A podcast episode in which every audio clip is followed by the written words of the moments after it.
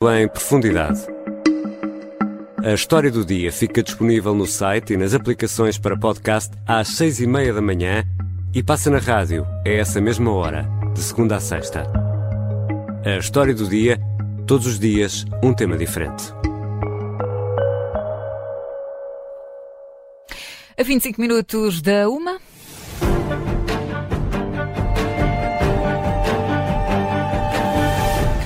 António Costa demitiu-se e ficava por isso uma pergunta: qual o futuro da legislatura? Ou Marcelo Rebelo de Sousa dissolvia a Assembleia, coisa que fez, ou aprovava um nome proposto pelo PS para novo Primeiro-Ministro, mantendo assim o governo. Esse nome não ficou escondido. Mário Centeno, o governador eh, do Banco de Portugal, foi o nome uh, escolhido pelo Partido Socialista e foi assumido publicamente por António Costa. Ora, Marcelo uh, Rebelo de Sousa não aprovou a ideia e preferiu convocar novas eleições, mas o debate quanto à possibilidade de Mário Centeno em São Bento surgiu no meio político e na opinião pública. É mesmo esse o tema do Causa Própria de hoje.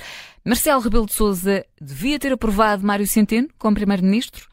Pelo sim, temos Carlos Sorrinho, eurodeputado pelo Partido Socialista. Pelo não, temos Carlos Guimarães Pinto, deputado pela Iniciativa Liberal.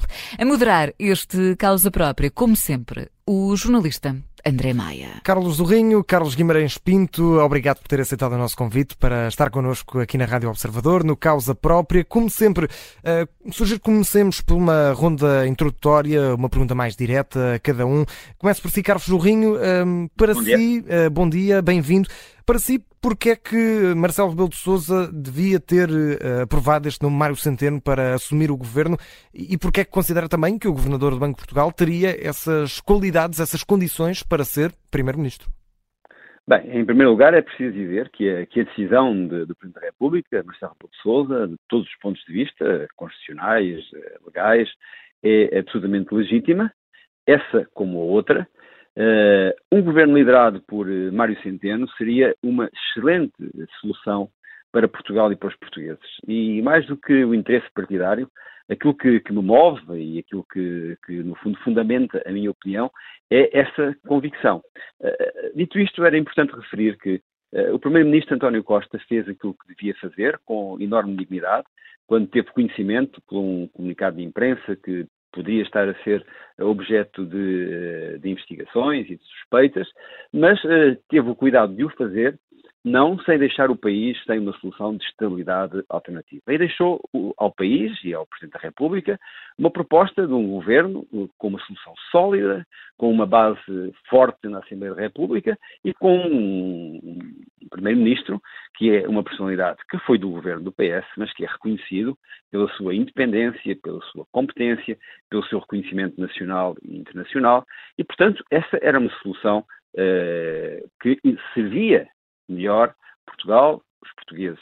Mas, como eu disse, uh, o, o, Presidente da República tem toda a legitimidade de entender que a, a relegitimação do governo uh, é uma solução melhor e, portanto, tendo o Presidente da República decidido por uma relegitimação do governo, o que compete agora, em particular ao Partido Socialista, é ver a sua capacidade de aplicar o seu programa relegitimada em eleições e é para isso que vamos trabalhar.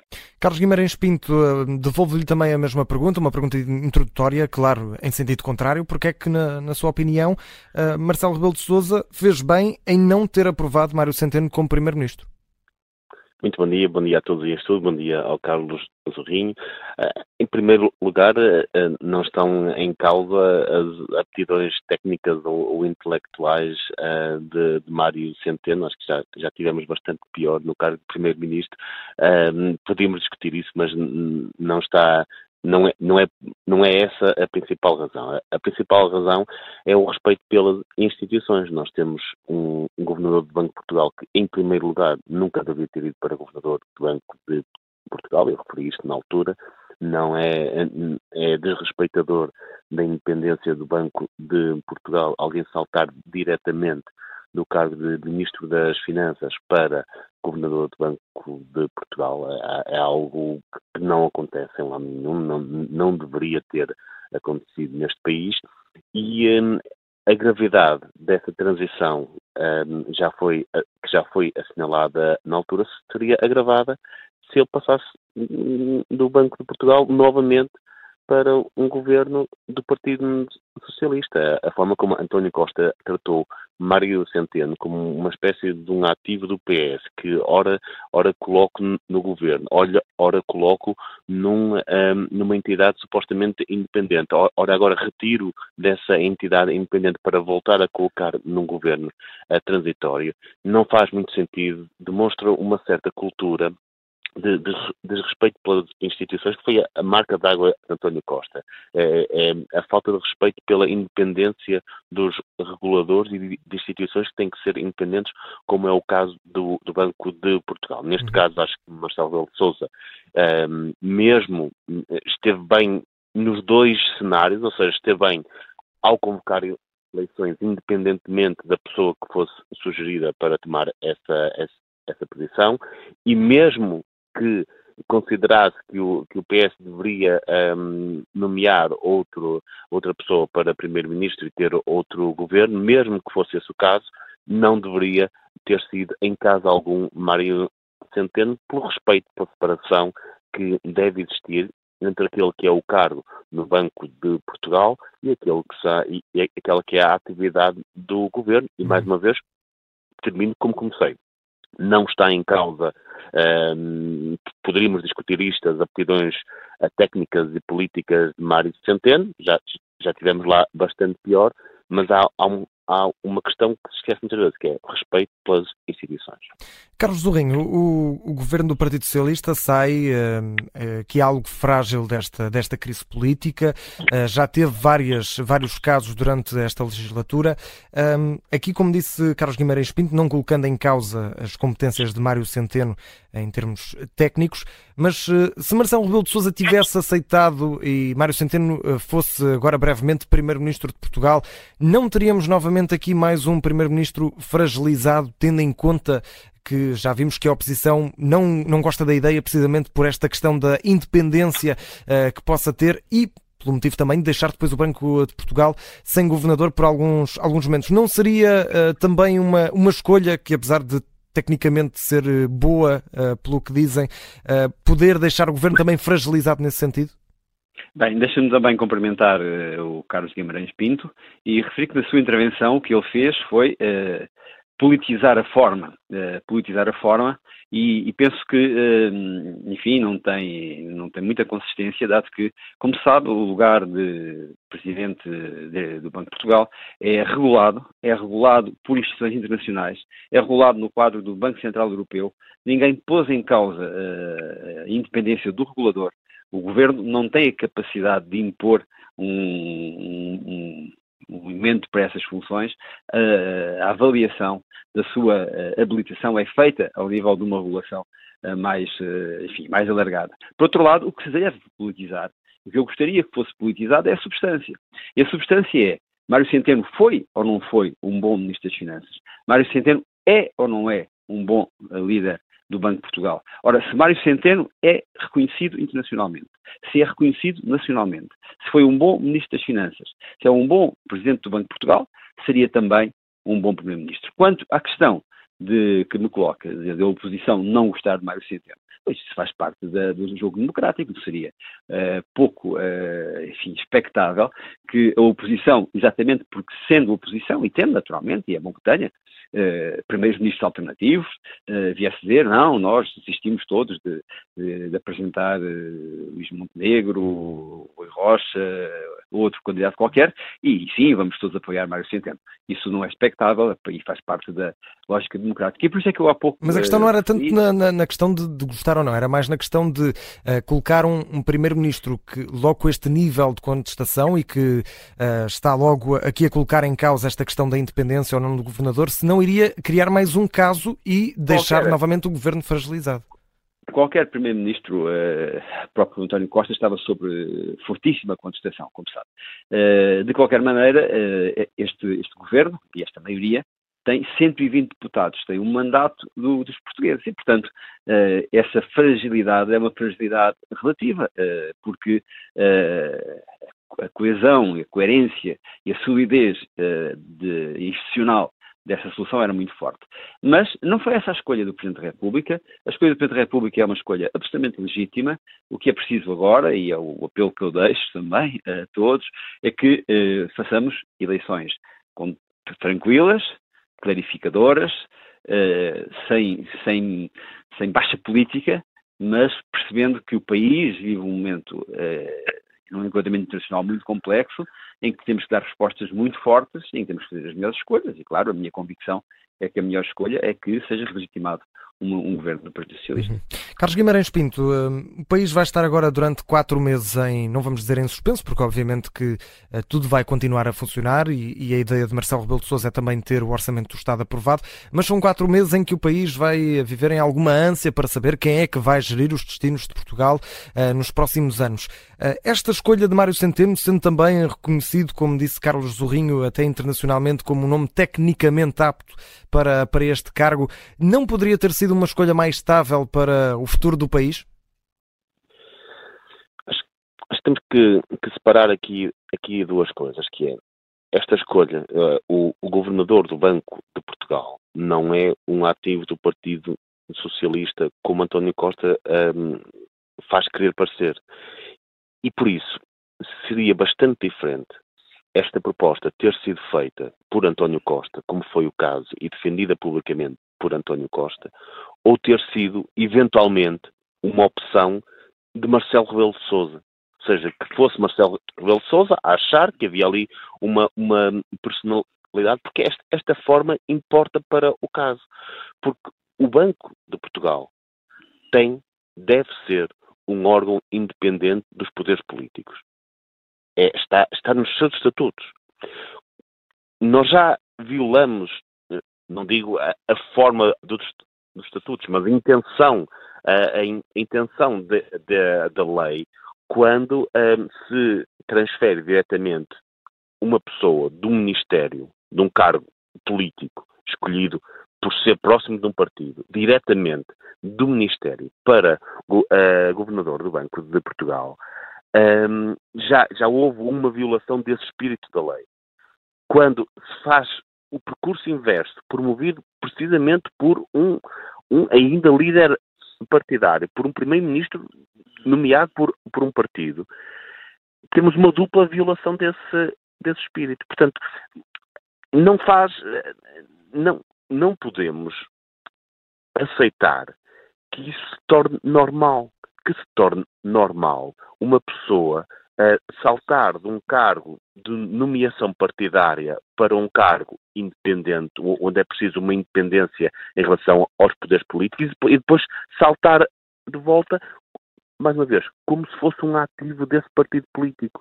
E não é. E acha, acha que o facto, Carlos Guimarães Pinto, acha que o facto de António Costa ter publicamente assumido o nome de Mário Centeno uh, faz com que passe mais essa imagem de que Mário Centeno era um ativo, uh, nas suas palavras, do Partido Socialista? Acha que aqui António Costa, o facto de ter tornado isso publicamente, ajudou também a isso? António Costa transformou Mário Centeno numa espécie de peão do Partido Socialista. Ora, ora é útil como Ministro das Finanças, ora agora é útil como Governador do Banco de Portugal, que supostamente não, não deveria ter peões do Partido Socialista, ora, ora agora uh, passa a ser útil como Primeiro-Ministro interino. E se já houve uma clara violação do espírito da lei, que é a, a da independência destes órgãos, uh, como o, o Banco de Portugal, se já houve uma violação quando Mário Centeno passou diretamente do governo para governador do Banco de, de Portugal, essa violação seria dupla se acontecesse exatamente se ele fizesse o percurso oposto, mais uma vez, de forma direta.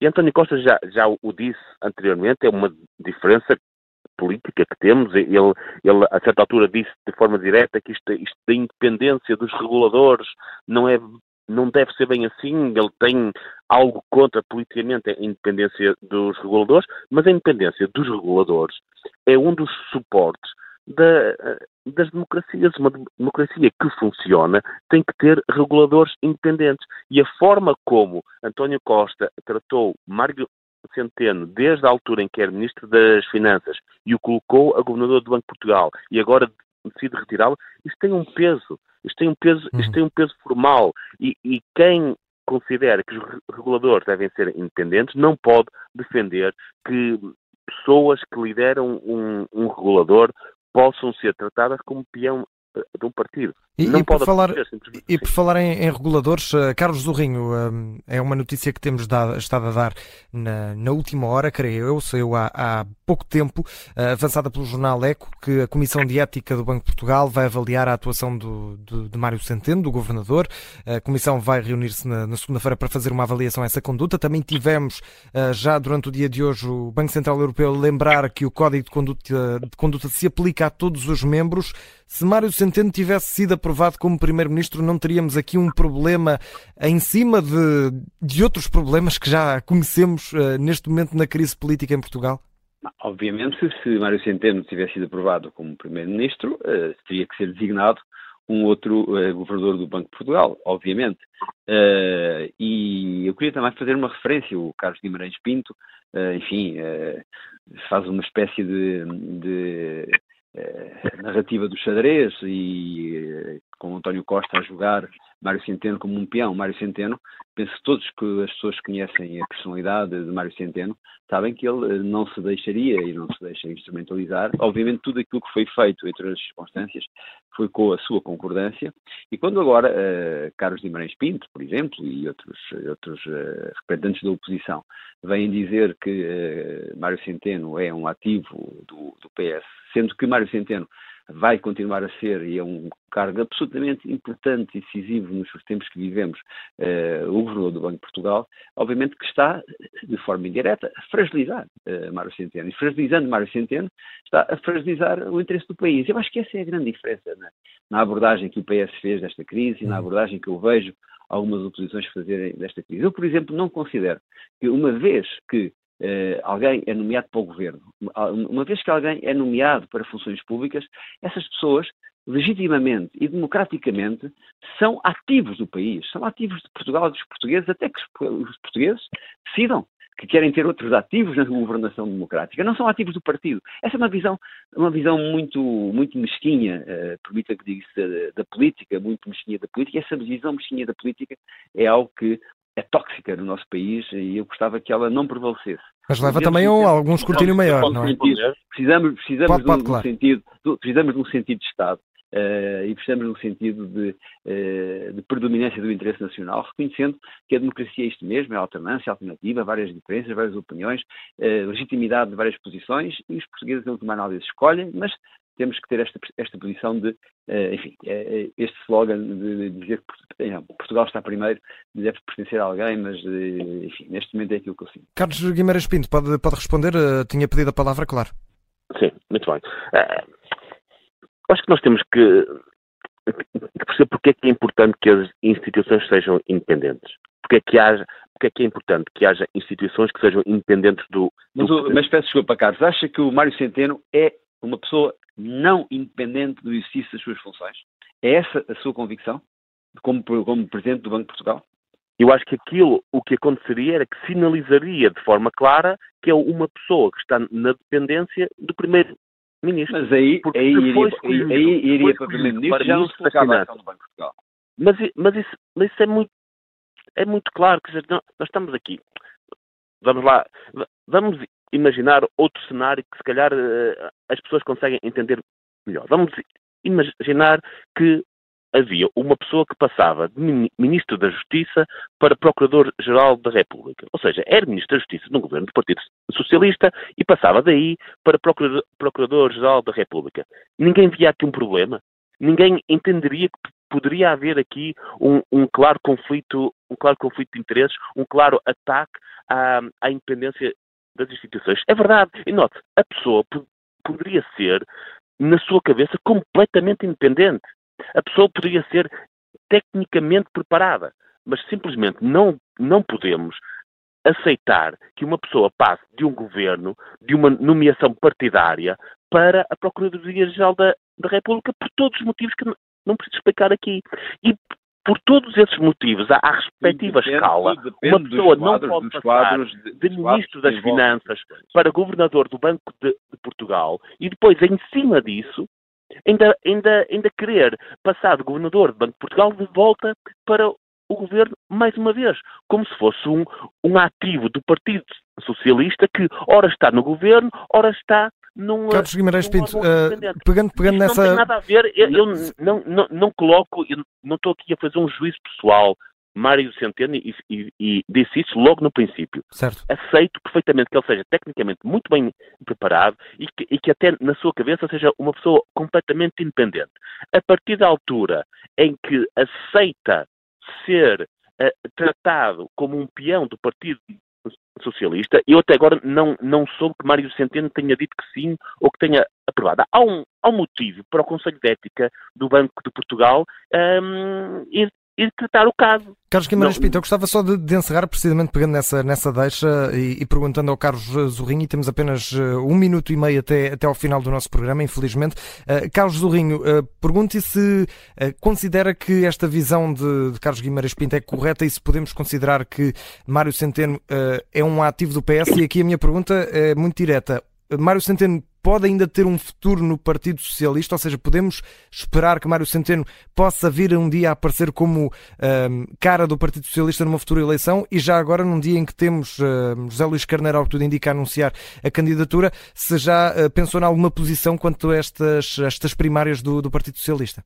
Bem, em primeiro lugar, é muito importante que o Partido Socialista, como referi, eh, esteja a mostrar uma, um grande sentido de Estado, ao mesmo tempo uma grande vitalidade, preparando o seu congresso, preparando, sem dramas, uh, uh, a sua uh, proposta política para as eleições de 10 de março. Quanto ao futuro de Mário Centeno, Mário Centeno o decidirá, penso que não passará por, a curto prazo por outra função que não seja de Governo do Banco de Portugal, que é uma função que prestigia Portugal e em que ele tem desenvolvido uma, uma função de, de altíssima qualidade. E, como disse há pouco, uh, o que eu espero de facto é que uh, também, uh, em todas as outras áreas políticas, nós compreendamos que os próximos 4, 5 meses, sim, são meses de eleições, mas são meses em que a estabilidade, a normalidade democrática, a civilidade democrática são muito importantes, porque são sempre importantes, mas com o momento que vivemos, com a guerra na Ucrânia, com os problemas do Médio Oriente, com os problemas económicos à escala global, com a inflação, exige isso de cada um de nós uhum. neste processo. Carlos do Rinho, eurodeputado pelo Partido Socialista, Carlos Guimarães Pinto, deputado pela Iniciativa Liberal, agradeço mais uma vez a vossa disponibilidade para estarem connosco neste debate obrigado. no Causa Própria, que regressa na próxima semana.